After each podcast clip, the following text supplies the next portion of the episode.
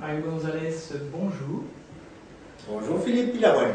Merci beaucoup d'avoir accepté euh, cette invitation à un entretien filmé, une première pour nous, euh, pour sciencecommunity.com, qui est le site communautaire euh, dédié à l'art du mime. Je ne sais pas s'il faut que je vous, vous vois pour les internautes ou si je vous tutoie. J'aimerais beaucoup le tutoiement. D'accord. Mario, tu es professeur, comédien, euh, metteur en scène, de théâtre, de jeux masqués. Alors, de théâtre et de jeux masqués Et du clown. et de clown.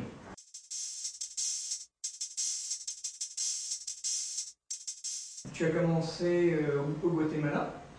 J'ai commencé au Guatemala, mais sans m'en rendre compte.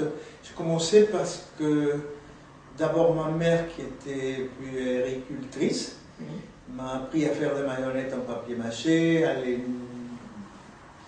habiller, les peindre et à jouer avec.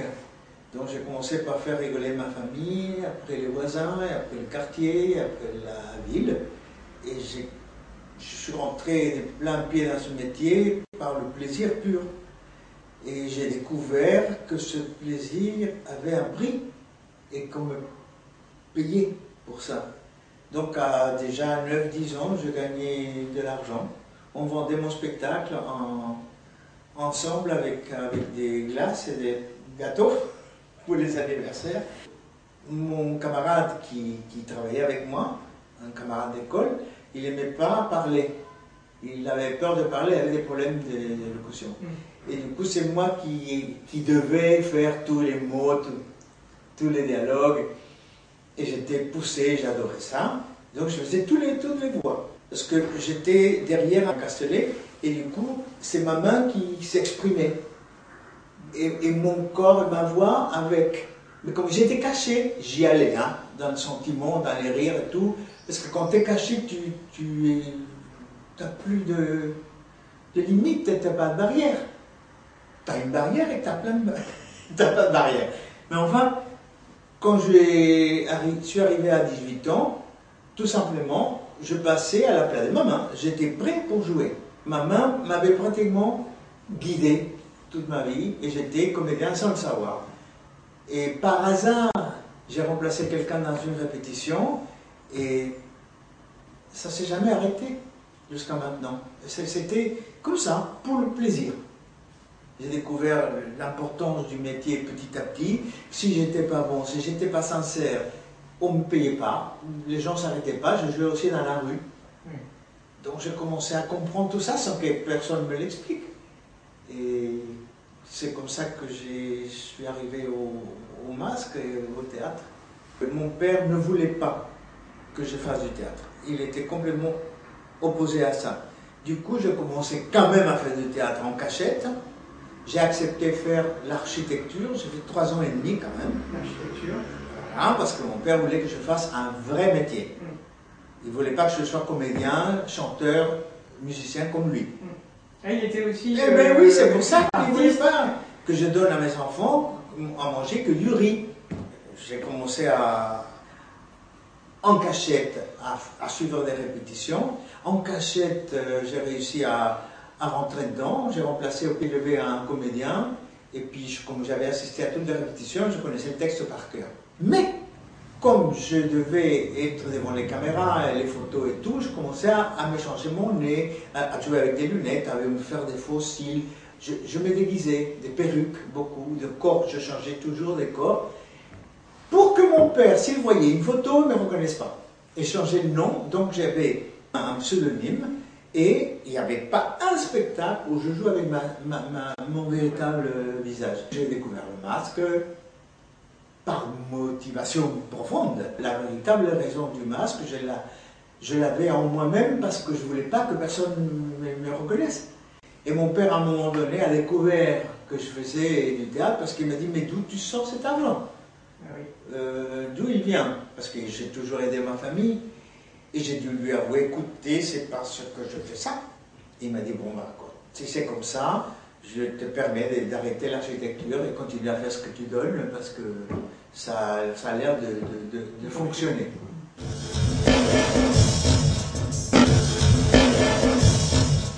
Tu es venu en France euh, pour euh, faire du théâtre? Non, non, justement. Je suis arrivé à 25 ans en travaillant dans tout et pour tout et n'importe quoi, et n'importe qui. Je faisais du, ballet classique, du ballet moderne, du ballet folklorique, du théâtre classique, du théâtre moderne. Qu'est-ce que j'ai pas fait? Au Guatemala, à mon âge, j'avais, je sais pas, 18, 19, 20 ans, j'avais un programme de télévision où j'étais clown, j'écrivais mes chansons, je les chantais moi-même, j'ai joué au piano, et bref, j'avais une position intéressante. Et à un moment donné, je me suis dit, qu'est-ce que je fais ici? Mhm. Je veux apprendre, je veux qu'on me dise quoi faire, qu'on m'aide, qu'on me fasse avancer. Et personne n'était capable, je ne sentais pas qu'il y ait quelqu'un qui me, puisse me, me, faire avancer. Je me suis dit, bon, je vais arrêter tout pendant au moins 2-3 ans. Je vais aller, aller, tiens, en France, parce que j'aime cette langue je vais faire du français, je vais apprendre la langue française. Tu vois? Et je vais arrêter le théâtre minimum pendant 2-3 ans. On verra après s'il y avait quelque chose ou si vraiment c'est pas la peine. Donc je suis venu ici en France à 25 ans en 1967 pour apprendre le français. J'arrive en France euh, pour faire de la langue euh, à, la Sorbonne, à l'école des langues de Sancier qui existe encore. Hein. Oui et eh ben, il y avait trois cours par semaine, maigres comme ça, donc je m'ennuyais à mort. Et comme par hasard, dans, le même bâtiment, il y avait l'Institut des études théâtrales, rien que ça, théorique. Donc je me suis dit, bon, c'est théorique, allez, je vais euh, aller, faut pas m'ennuyer. En plus, on mangeait tous dans la même cantine. Les gens de langue et le théâtre vont tous dans la même cantine. J'arrêtais pas d'entendre parler de théâtre. Euh, bref. Et je me suis inscrit, c'était Bernard Dort qui était directeur de, de cette institution. Et puis, comme être guatémaltèque était très exotique, dès qu'on voyait que c'était guatémaltèque, on m'envoyait en Italie, au Canada, on m'envoyait à des, à des colloques, notamment en Italie. J'allais à l'école en gondole, à Venise. Ah, c'était fabuleux. Je sais pas, au bout de deux ou trois mois, il y a eu une conférence au théâtre euh, à l'Odéon, au Petit Odéon. C'était Tania Balachova, c'était une grande dame de, qui avait une école, un cours. Du coup, elle donnait cette conférence et je suis allé à la conférence, comme j'allais souvent à des conférences, parce que c'est ça qui m'intéressait. En même temps que j'apprenais les langues, la langue. Et dans la conférence, à côté de moi, il y avait Jean-Claude Panchenat, Georges Bourneau du Théâtre du Soleil. Et puis on a et Elisa donc suis tout de suite à tête du Guatemala, hein, vraiment. Et puis ils m'ont invité à voir un spectacle qui jouait un samedi après-midi au Cirque d'hiver Montmartre. Il s'appelait L'arbre sorcier Jérôme et la tortue, mis en scène par Catherine Dasté avec le comédien du Théâtre du Soleil, que je connaissais pas du tout. Et du coup, je suis allé voir le spectacle, très beau, très bien. Et ils m'ont dit, mais ce soir, on joue le songe du midi d'été. Donc, si tu veux rester, bah, j'ai mangé avec eux, puis je suis resté. Mm. Et bah, j'ai vu le d'été, et, et je, crois que j'avais jamais vu quelque chose d'aussi beau, pas je crois, j'avais jamais vu quelque chose d'aussi beau de ma vie.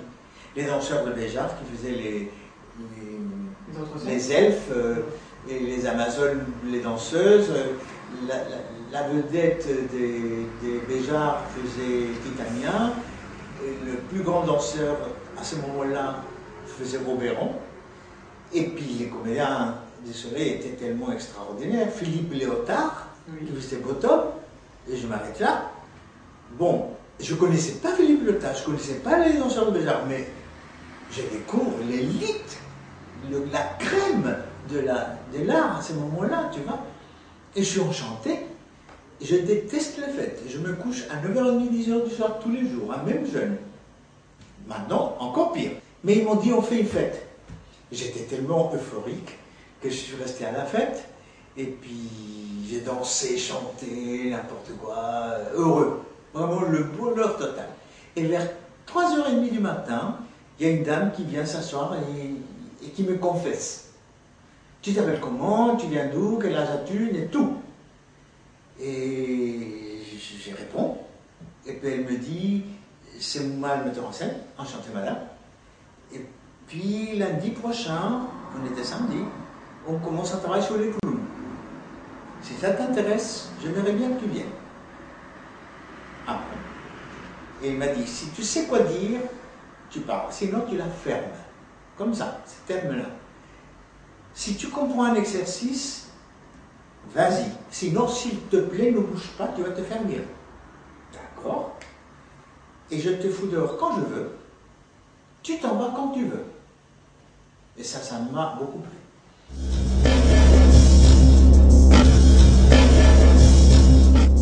Et du coup, on s'est serré la main, et puis lundi, j'étais là.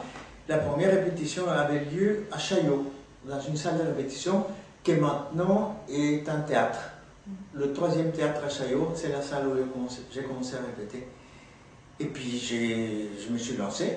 Comme je n'avais pas peur, je n'avais pas commandé, demandé du travail, je ne voulais pas rester. Ça m'était complètement égal de rester ou partir. Je crois que quand on est dans ces conditions-là, en principe, on reste. Et c'est comme ça, c'est elle qui m'a voulu et m'a eu. Je suis resté quand même 9 ans avec eux. Et pour les clowns, il y avait 48 personnes qui essayaient. On est resté 8. Le spectacle s'est fait, les clowns, c'est fait avec 8 comédiens 8 comédiens. D'accord. Avec un orchestre et, 8 clowns qui faisaient des, des clowns. Et l'orchestre était aussi fait par des clowns, mais c'était le rattrapage, l'orchestre. Ça, c'est vers 1968 67 68. Et on faisait le tour de Paris parce qu'on n'avait pas de lieu. Mm. Du coup, on a travaillé au théâtre Gamier, qui existait à ce moment-là, qui était déjà en décadence totale. Et on a dans l'Athénée, dans le foyer de l'Athénée, dans. Bref, on a fait le tour de Paris parce qu'il n'y avait pas de lieu. Oui. Et on a joué les clowns à l'Élysée Montmartre. C'était un gros succès. Et après ça, elle a commencé à chercher vraiment un lieu pour elle parce que c'est pas possible. Guy-Claude François, la- l'architecte de la troupe, ou un des architectes, a trouvé celui à la cartoucherie. Et on est allé investir les lieux, et puis on, a, vraiment mis en place cette, affaire avec nos mains. Il n'y avait pas d'électricité, pas d'eau. On allait chercher dans des charrettes de l'eau dans le parc floral, qui était à, c'est pas, à 400 mètres. Avec une charrette euh, difficile, ça tombe en hiver. Pour manger, on faisait des, chaudrons et avec du bois, du bois de Vincennes, parce qu'on n'avait pas d'argent, et des, des grosses poêlées pour tout le monde. On était allés 50 et quelques, et tous les 50 jours, il, il fallait que tu fasses la bouffe pour tout le monde. Et il fallait que ça soit bon. Ce jour-là, évidemment, tu ne travaillais pas, mais tu faisais à manger pour tout le monde. Et, et le plâtre, il fallait le mettre vite parce que sinon ça séchait, euh, sans gants, sans rien. Après, c'était 1789 Non, il y a eu la reprise de la cuisine que j'ai fait avec eux. Euh, pour moi, ça compte. C'était une extraordinaire expérience. C'était pas un rôle que j'avais créé, mais c'était un rôle muet. Et il y avait énormément de mimes. Et ça m'a marqué de façon indélébile. Tu vois, c'est une des, des plus belles expériences que j'ai eues de ma vie, la cuisine. Donc c'est ta première approche avec un jeu silencieux. Oui, Et tu le considérais comme du mime ou comme... là, euh, c'était du mime. tu le considérais comme du mime? Non, c'était du théâtre, mais quand même, on mimait la viande, on mimait, on mimait les découpes, mais pour cela, on est allé voir des vrais restaurants, on est allé voir des vrais bouchers, des vrais boulangers, et on voyait comment ils faisaient, et en voyant, on pouvait copier, si tu veux.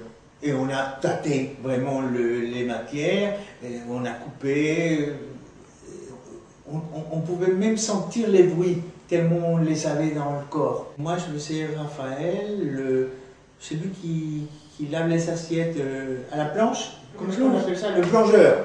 J'arrêtais pas, parce qu'il fallait qu'il ramasse toutes les assiettes, tu vois. Il n'y avait pas d'assiette. Et à un moment donné, Raphaël a des assiettes et il trébuche et Et les gens du public font ça. Il n'y avait rien. Il n'y avait que le bruit, il n'y avait que, le mime. C'est là où j'ai découvert que je savais faire ça. Parce qu'on ne t'apprend rien au soleil. On ne te dit pas comment faire. Rien t'a jamais dit, fais ça, fais ça, jamais. Et ben voilà, moi je crois que je savais faire parce qu'elle m'a jamais dit quoi que ce soit, on m'a jamais remplacé. Il avait les clowns, reprise de la cuisine, 89. Parce que jusqu'à 89, on parlait de la cuisine comme le plus grand succès du Tête du Soleil. Après, c'était le songe. Et après, il y a 89 qui est venu écraser tout. Ah, ah, c'était un super beau spectacle. Hein elle le dit très bien, elle disait toujours, c'est maintenant qu'on commence, c'est maintenant qu'on commence. C'est maintenant qu'on... Chaque spectacle, c'était le début. Tu vois Et elle avait raison. En plus, elle changeait de, totalement d'un spectacle à l'autre. Le, décor était radicalement différent, rien à voir, mais rien à voir avec l'autre. La cuisine, c'était du théâtre total, c'était du cirque. Les clowns étaient à l'italienne. Et, la, et 89, c'était sept, euh, les gens au début. Sept estrades, c'est ça? Sept, sept estrades et les gens debout qui déambulaient avec des gradins qui regardaient. Mm. Tu vois, c'était quand même incroyable. Et l'âge d'or, quatre cratères, des cratères avec de la terre qui venait des, chantiers des Halles. C'est comme ça qu'on a construit les, trucs, quatre cratères. Les gens s'asseyaient dans un cratère comme ça, et on entendait du bruit, ils allaient dans l'autre cratère, et avec nous aussi, fasté. Et après ça, à partir de Mephisto, elle a instauré la, la version à l'italienne qui reste jusqu'à maintenant. Elle a, sauf avec les éphémères, elle n'a jamais plus changé. C'est toujours le public et la scène. C'est parce que Guy-Claude François a arrêté de travailler avec elle ou non? Non. Donc peut-être à partir du départ de Guy Claude François. J'avais pas fait la liaison, moi. C'est à lui que je dois beaucoup de choses. Hmm. En scénographie. Hmm. Et peut-être des études aussi d'architecte. Oui, mes trois ans et demi, oui, ça m'aide, mes affiches que je faisais, mes maquettes. Et c'est vrai que même si je compte maintenant avec des, des gens vraiment formidables qui m'aident à réaliser mes rêves, mais mes décors, c'est moi qui les veux. C'est moi qui les invente, c'est moi qui les désire. Et, la personne qui m'aide euh, les fait très bien.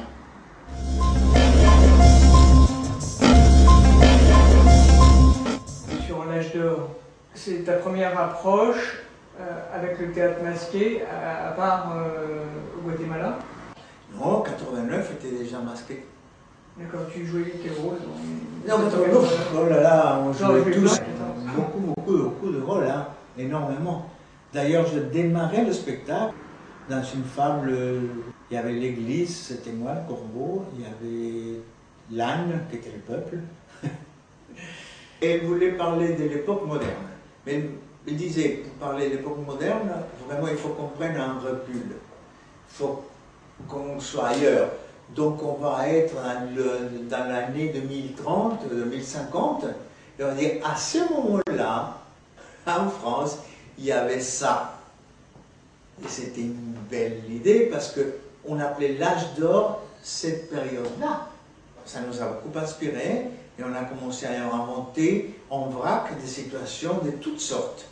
Comme dans 89, c'était pareil. On a inventé des situations, on les mettait en vrac et après, c'est la, la chronologie. Et les mettait en ordre, dans l'ordre qu'elle trouvait et jugeait très justement la meilleure disposition. Et tu as trouvé ton personnage euh, rapidement, c'est ça? Assez rapidement. Marcel Pantalone, c'est? C'est-à-dire que j'ai essayé Pantalone classique, comme tout le monde le sait, avec euh, tout maigre, avec des jambes maigres, euh, en rouge, petite cape, et la barbichette et tout.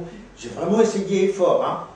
D'ailleurs, on a appelé des gens depuis que le théâtre de Milan. Ah oui des et tout, on s'entendait bien. Il y a des gens qui ont été engagés et redésengagés presque le jour même. Parce qu'ils arrivaient à nous montrer des, des clics et des claques et des, que des clichés. Et à rien. Il leur a très gentiment dit que c'était pas de ça dont on avait besoin, merci. Donc ils sont repartis aussi sec. Et nous, on a commencé à rechercher sources de ce, miracle de la comédie de l'art, tu vois, le, contact direct avec le public, comment raconter une histoire, pourquoi, la motivation profonde et comment se mouvoir. et comment montrer des choses le plus physiquement possible. Et on a commencé à utiliser des masques. Et Erard Stiefel a créé des On les mettait là, ils sont toujours là, hein, la plupart. Et bah, tu t'installais, tu, tu voyais les masques, et ils disaient qui va? Alors voilà, tu y vas ou pas, et tu prenais le masque et tu t'habillais comme tu veux, et tu faisais. Et quand c'est pas bon, sortez s'il vous plaît, quelqu'un d'autre. Hop, et elle prend la crème. Elle prend le plus beau. C'est que j'ai essayé donc ce personnage euh, barbichette, etc. et, et, ça marchait pas. C'était bien, mais c'était pas ça. Mais je me suis dit, moi, moi ça me plaît pas. Et je vais essayer de faire un pantalon, pas du tout le pantalon maigre, pas le barbichette, un pantalon, un gros pantalon, euh, un vieux marin, avec des grosses épaules, des gros bras, des gros pectoraux, un pantalon comme on n'a jamais vu. J'étais content de la silhouette, euh, ravi, parce que personne ne nous aide. Hein. On est tout seul à faire ça. Donc devant un miroir qui est ton meilleur ami, j'ai mis une robe, euh, une longue robe, je l'ai enfilée, et puis en enfilant, mes belles épaules, vous, sont parties en arrière, et mes beaux pectoraux, pectoraux sont descendus en bide. Et, je commençais à rigoler, tu vois. Ça m'a fait beaucoup rire, la, forme. Et j'ai rigolé tellement que je me pliais comme ça. Je me disais, mais en pliant comme ça, je me vois encore plus drôle. Et puis voilà. À ce moment-là, passait Ariane par là et me dit, bouge pas, bouge pas. Elle a appelé Françoise enfant qui faisait les costumes, le dessin des costumes, qui finissait les costumes que nous on trouvait, et qui nous aidait beaucoup.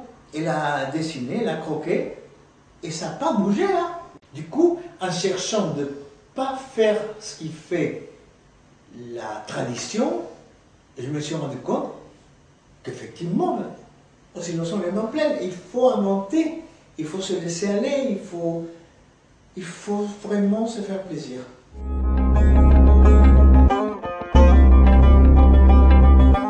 Est-ce que tu es parti enseigner? Non, parce qu'Ariane n'aime pas ça. Ah oui. Elle n'aurait jamais accepté que j'aille devant les yeux de tout le monde, aller enseigner ou travailler ailleurs. Jamais. Ça, ça s'appelle la trahison. Alors, j'ai enseigné quand même, mais en cachette. Donc, si elle voit ce documentaire, elle va voir maintenant que j'ai jamais été un traître, que j'ai transmis le meilleur qu'on avait à d'autres gens qui me le demandaient en cachette. Et très gentiment, ça s'est toujours très bien passé. Je ne dirai pas les noms, mais il y a beaucoup de gens très connus qui ont des théâtres et qui ont une longue carrière derrière, et c'est moi qui les ai initiés dans, le plus grand des secrets, à mettre un pied devant l'autre, à attendre, à respirer. Et j'ai réussi à, devenir un professeur, un pédagogue, grâce aux gens qui m'ont demandé de le faire. Et quand tu dis attendre, respirer, tu appelles ça les trois zones, c'est ça? J'appelle ça la survie, parce que j'étais, et je suis étranger, maintenant je suis français, mais à l'époque, euh, je parlais très mal. Donc, quand on me posait des questions, je ne répondais pas tout de suite. Hein. Il y a un petit moment d'attente, le temps de, traduire et savoir si ce que je dis, ça va être bien. Je ne pas qu'on se de ma gueule, du coup, je réfléchis un petit peu avant de dire ce que j'ai à dire. Et d'où les trois secondes. Et la respiration. Tu me poses une question, on respire, et on s'en fout qu'on voit qu'on respire, et alors, c'est la vérité. Et après, on dit ce qu'on essaie d'expliquer, d'élucider, etc. Et c'est devenu une façon de travailler et de transmettre un, savoir qui continue, même je dirais plus que jamais maintenant. Je donne cours à Sciences Po, même des gens qui ne feront jamais de théâtre savent maintenant comment entrer dans une salle, comment affronter les yeux des gens, comment respirer, comment pas dire n'importe quoi, comment attendre un minimum avant de s'exprimer. Pour enseigner maintenant, pour m'adresser aux gens, j'essaie de donner tout ce que j'ai jamais reçu. Donc un peu de politesse, un peu de gentillesse, un peu d'humanité, et dire aux gens, oui, c'est bien ce que tu dis. Oui, tu es bien. Moi, mon travail, c'est l'apologie du défaut de l'accident, des, choses qui ne doivent pas arriver, moi je les applaudis. J'applaudis l'erreur, j'applaudis l'horreur, j'applaudis les accidents, parce que sinon D'abord, il n'y aurait pas de théâtre. Et on applaudit celui qui se trompe, on applaudit celui qui arrive en dernier. On ne commence pas si le petit dernier n'est pas arrivé, parce que peut-être ce petit dernier qu'on ne respecte pas, c'est peut-être lui notre guide. Et on ne le sait pas, puisqu'on ne lui donne pas les forces de devenir ce qu'il est, ou elle est. Surtout une femme. Les femmes, c'est encore plus mal vu que les hommes. Parce que c'est des femmes. Je trouve ça tellement énorme que même maintenant, on continue à faire cette discrimination. Pour ça, dans mes spectacles, dès que je peux transformer un rôle masculin en féminin, je le fais. Notamment dans Scapin, Géronte et Argante, c'est deux femmes. Tu es professeur au Conservatoire national supérieur d'informatique de Paris depuis 1981. 80. 80 Comment s'est passée euh, ton entrée au conservatoire? Mais c'était le fait que j'étais déjà pédagogue et que je donnais des cours illicites. Donc un de ces cours, à Sainte-Geneviève-des-Bois, avec une très belle jeune troupe. Il y avait un garçon qui s'appelait Jean-François Torres. Ce garçon a passé le conservatoire. Il était dedans. Et mon travail avait tellement marqué qu'il a commencé à dire à ses camarades, écoutez, il faudrait que Gonzalez vienne là. Et puis ils m'ont appelé, ils sont une réunion, on a mangé ensemble, est-ce que vous voudrez nous donner des cours J'ai dit, bien sûr, mais conservatoire, pourquoi pas, je, on essayer. Et ils m'ont proposé au conservatoire. D'abord, on leur a dit, mais qui? Gonzalez quoi? Euh, Je n'étais pas connu, que je chantais du soleil à l'époque, mais maintenant, ça veut dire quoi être hôtel du soleil? Si tu venais à la comédie française, c'est autre chose, mon ami. Pas voilà, ça n'a pas marché, et puis c'était furieux, hein Jean-François et compagnie. Deuxième année, ils sont réinsistés, ça pas marché. Troisième année, dernière année, ils ont dit non. Ils ont fait une espèce de grève. Ils sont allés tous chez Rosner, qui était Jacques Rosner, le directeur du conservatoire, qui a dit Mais qui c'est ce monsieur? Il n'est pas connu, il n'a même pas de diplôme, il n'a rien. Pourquoi est-ce que vous voulez ce mec? Mais pourquoi? Parce qu'il faudrait que vous le connaissiez. Non, je ne veux pas. Et ils n'ont pas réussi à, le laisser fermer sa porte. Ils sont venus piège, je me rappelle. Hein. J'étais là dans le couloir. Ils disent Bon, d'accord. J'accepte de faire une audition pour M. Gonzalez. Il va faire une audition, cinq jouets, devant tout le professorat. Alors les mecs sont venus me dire ce que j'avais entendu, parce que c'était assez, assez bruyant.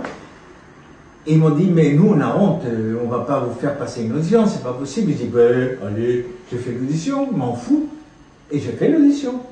À la moitié de l'audition, Rosner me tutoyait. Et puis voilà, j'ai été accepté. J'ai commencé l'année 80 sans contrat. C'est pour ça que la 81, c'est l'année où j'avais mon contrat, mais j'ai fait une année d'essai. Et donc tu es le professeur qui a perduré le plus longtemps au sein de l'institution? Personne n'est plus ancien que moi. Personne. C'est grâce aux élèves que je suis là.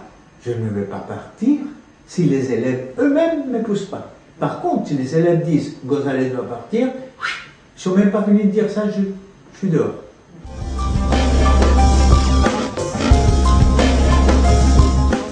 Donc après l'âge d'or, vous avez fait tout de suite euh, Molière? Oui, c'est-à-dire qu'Ariane a dit à ce moment-là qu'on était un peu comme des adolescents, on était dans l'adolescence de notre progression et qu'il fallait qu'on aille de l'avant.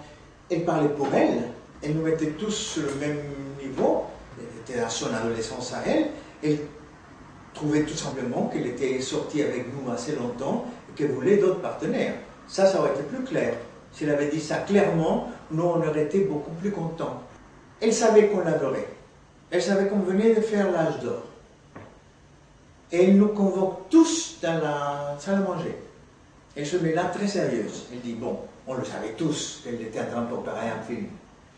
Et là, elle nous dit, bon, je suis en train de préparer un film. On le savait tous, on demande pourquoi elle nous dit ça quand on le sait. Elle a dit, qui veut le faire avec moi? Pourquoi elle nous pose des questions Qui veut le faire avec moi Si tout le monde veut le faire avec elle? Déjà, ça, c'était un peu bizarre. Et ça a démarré très mal. Mais elle a réussi son coup. C'est-à-dire qu'elle nous a divisés et on est parti de nous-mêmes. Moi, je suis parti. Après le film? Non, je suis parti au, moment du film. Ah oui. Parce que je trouvais ça énorme. Il y a la moitié qui sont partis, plus de la moitié. D'ailleurs, la moitié qu'elle voulait est restée. Après, Elle m'a redécouvert. J'ai eu une fois un coup de fil d'Ariane. C'était pendant le tournage de Molière. J'étais parti.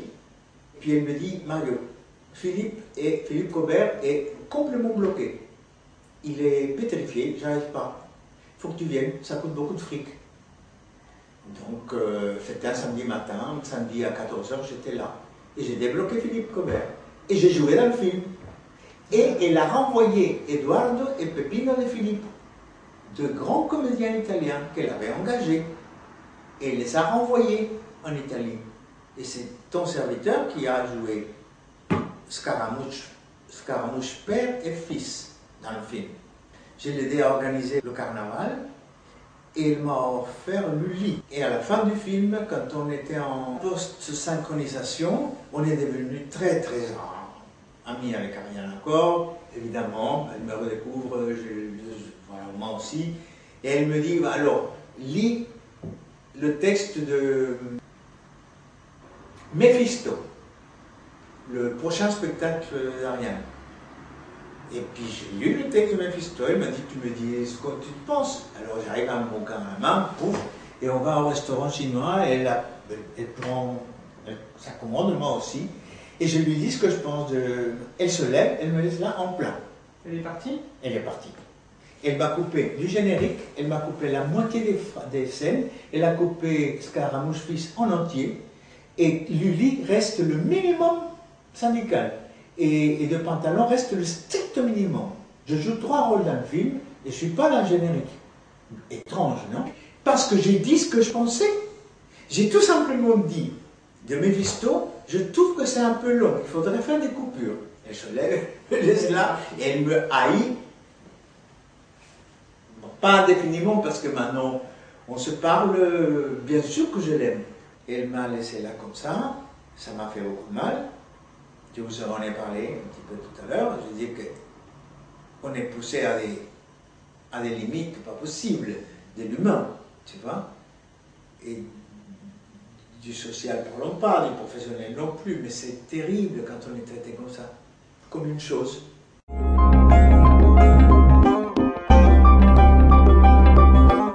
Et donc après, tu as fait du cinéma euh, Oui, un petit peu de cinéma.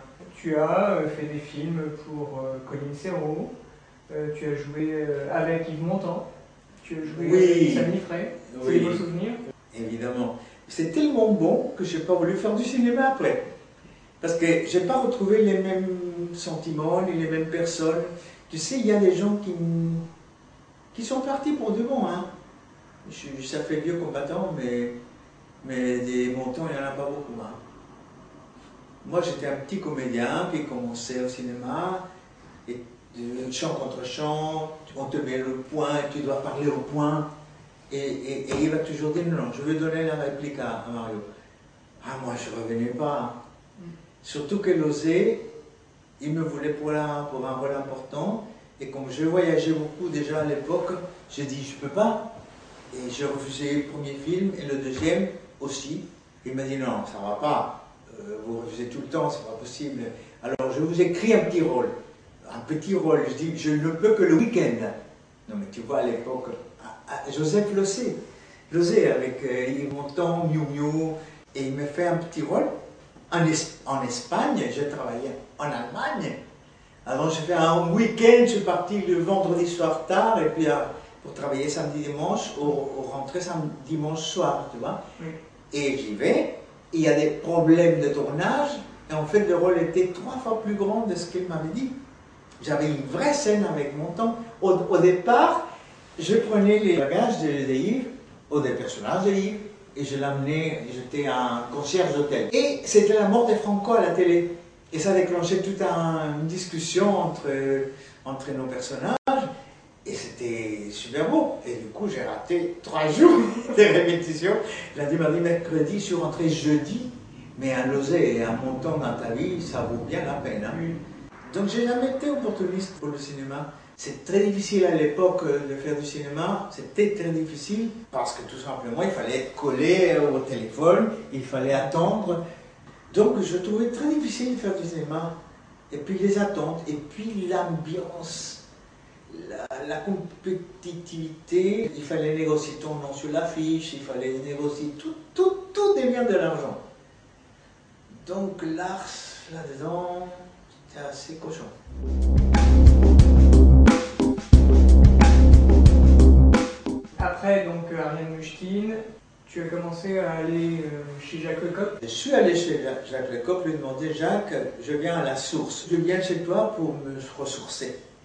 Il m'a dit J'ai rien à t'apprendre. Va-t'en, je ne t'apprendrai rien du tout, parce que tu sais déjà assez. J'ai insisté, mais il n'a pas voulu. Et je me suis inscrit quand même sur une liste avec un, avec un faux. Et je débarquais dans un, un stage chez lui. Il m'a dit Ah, le coquin Et j'ai fini assis à côté de lui. Je disais Mais qu'est-ce que tu penses d'Anne-Marie Qu'est-ce que tu penses de Philippe? Non, mais tu penses que. Et puis voilà. On était quand même très différents. Les trois secondes, l'attente, tout ça pour lui, c'était pas ça. Lui, il voulait l'immédiat, il voulait autre chose. Pas les défauts? Non. Comme les musiciens, comme les danseurs, les défauts, surtout pas tu parles d'accepter des fois un, musicien, voilà, ça pleure, hein. Ah, ça fond en larmes. Euh, une pianiste qui travaillait avec moi, je dis Mais c'est bien, improvise sur ton erreur. Et c'est bien à pleurer. Mais je ne peux pas improviser sur mon erreur, je ne dois pas avoir d'erreur. Et c'est vrai, hein, quand tu entends parler les danseurs et les musiciens, effectivement, l'erreur est, impensable. Non, parce que je travaille avec des musiciens maintenant. Je vais en Suède maintenant travailler avec un orchestre, justement, leur faire faire ça. On a mis du temps à comprendre que, que j'apportais des choses nouvelles, mais c'est plus vieux que le monde. Apprendre à, à respirer, à essayer d'être soi-même. Si tu n'es pas toi-même, est-ce qu'on peut aspirer à être quelqu'un d'autre? D'abord, toi, qu'on te donne le temps d'être toi. Comme on ne me l'a pas donné, je l'ai pris et même pas consciemment. C'est la langue qui me faisait réfléchir, et oh, j'avais l'air très intelligent. Je dis, oh là là, qu'est-ce qu'il a l'air intelligent, l'air.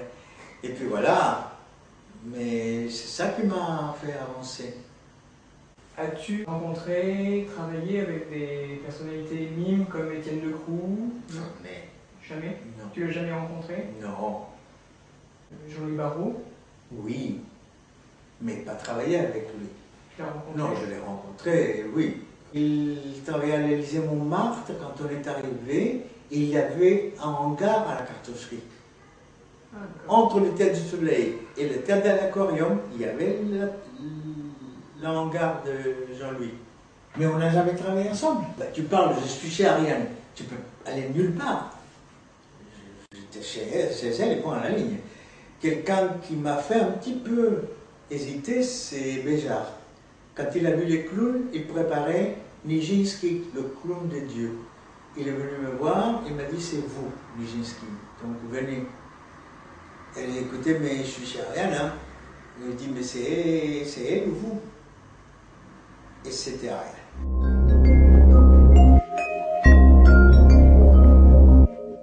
Et Marcel Marceau, tu l'as rencontré? Oui, oui, oui. Plusieurs fois. Quelqu'un d'incroyable. Il m'a aussi invité à travailler dans son école. Mais je lui ai vraiment expliqué que ce n'était pas compatible.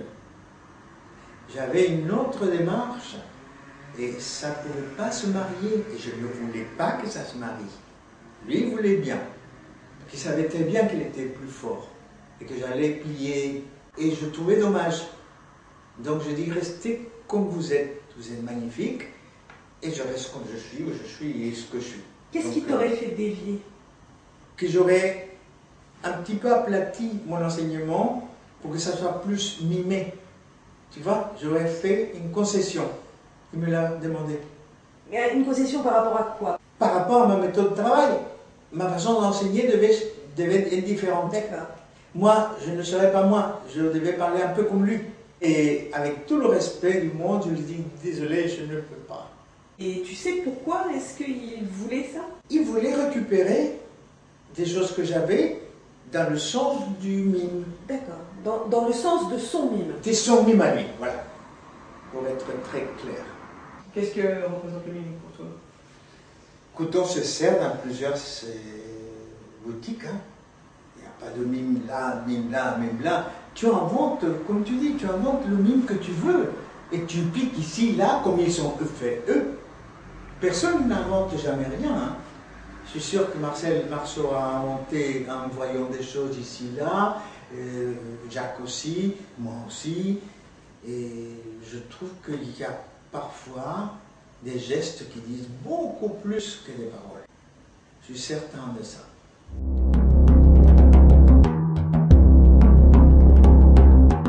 C'est quoi ces cours à Sciences Po alors en fait?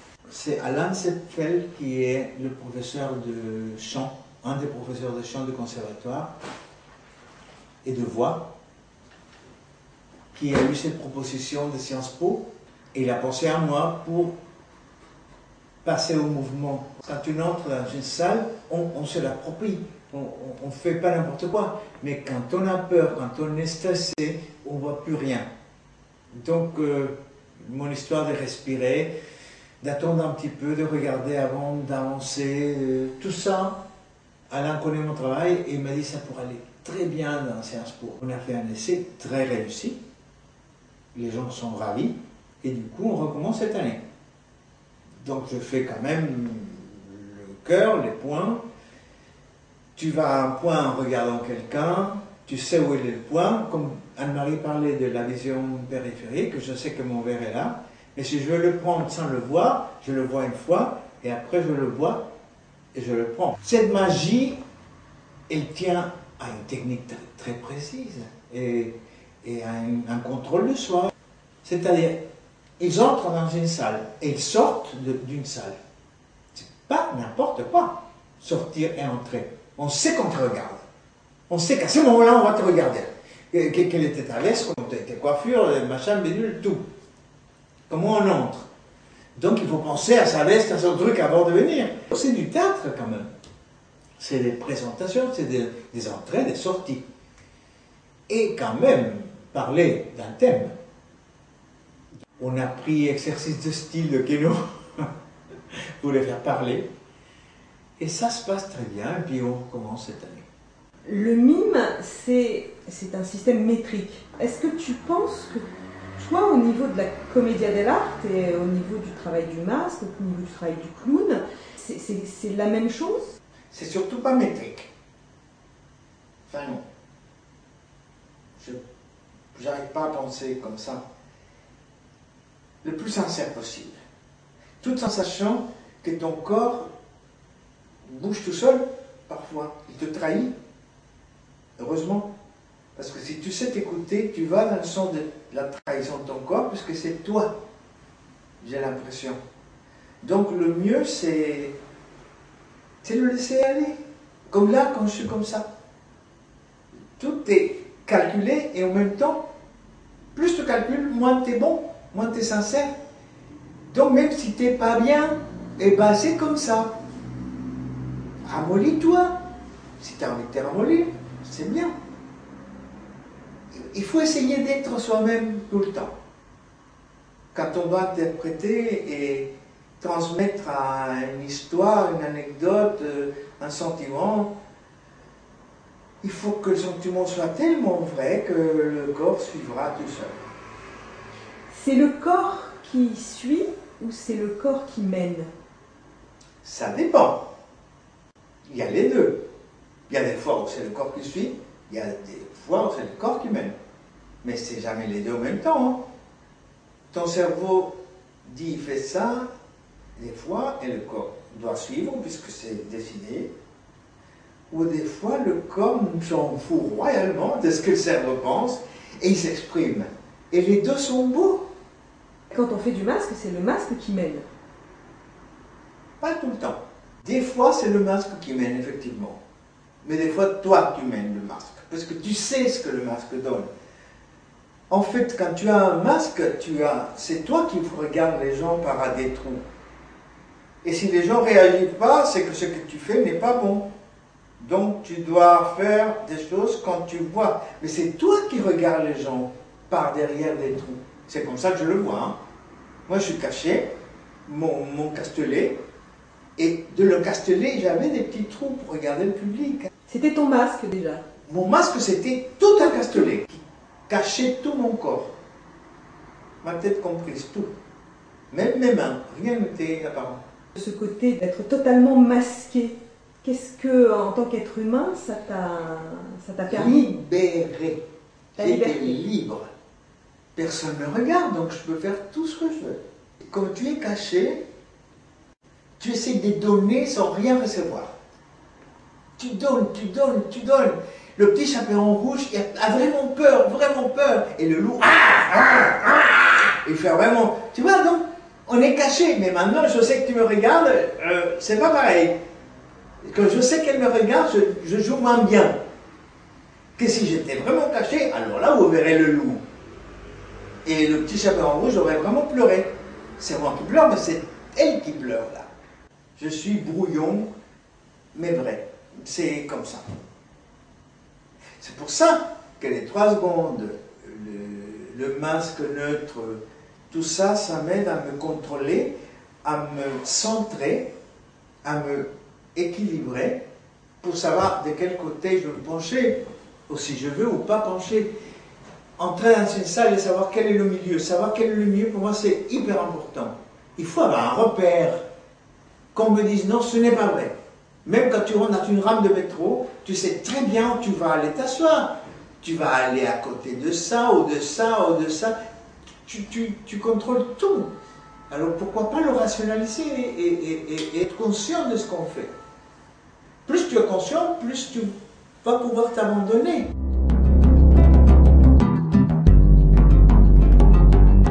Le mot que vous préférez? Amour. Le mot que vous détestez Haine. Votre drogue favorite Le théâtre. Le son, le bruit que vous aimez L'eau. Le son, le bruit que vous détestez Marteau piqueur.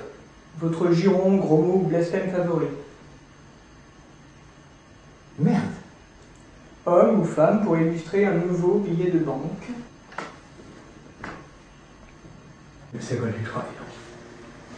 Le métier que vous n'auriez pas aimé faire Ben, je crois que tous les métiers sont agréables. hein. J'ai du mal à répondre à cette question-là. Le métier que j'ai pas dentiste. La plante, l'arbre ou l'animal dans lequel vous aimeriez être réincarné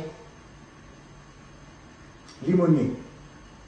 Si Dieu existe, qu'aimeriez-vous, après votre mort, l'entendre vous dire Tu vois que c'était pas vrai Mario Gonzalez, merci beaucoup euh, pour cet entretien qui a été riche en émotions et en savoir et en connaissances. Merci beaucoup d'avoir accepté cette invitation. Euh, je vous souhaite euh, de grands succès euh, dans vos mises en scène, dans vos futurs spectacles en tant que comédien et en tant que professeur de nous faire encore de riches élèves qui deviendront de riches comédiens. Merci beaucoup Mario. Ben, moi, merci de votre amitié, surtout, de cette euh, sincérité, puis de ces beaux moments qu'on passe ensemble. Et je vous souhaite la même chose. Merci les internautes euh, de sciencecommunity.com. À bientôt, au revoir. À très bientôt.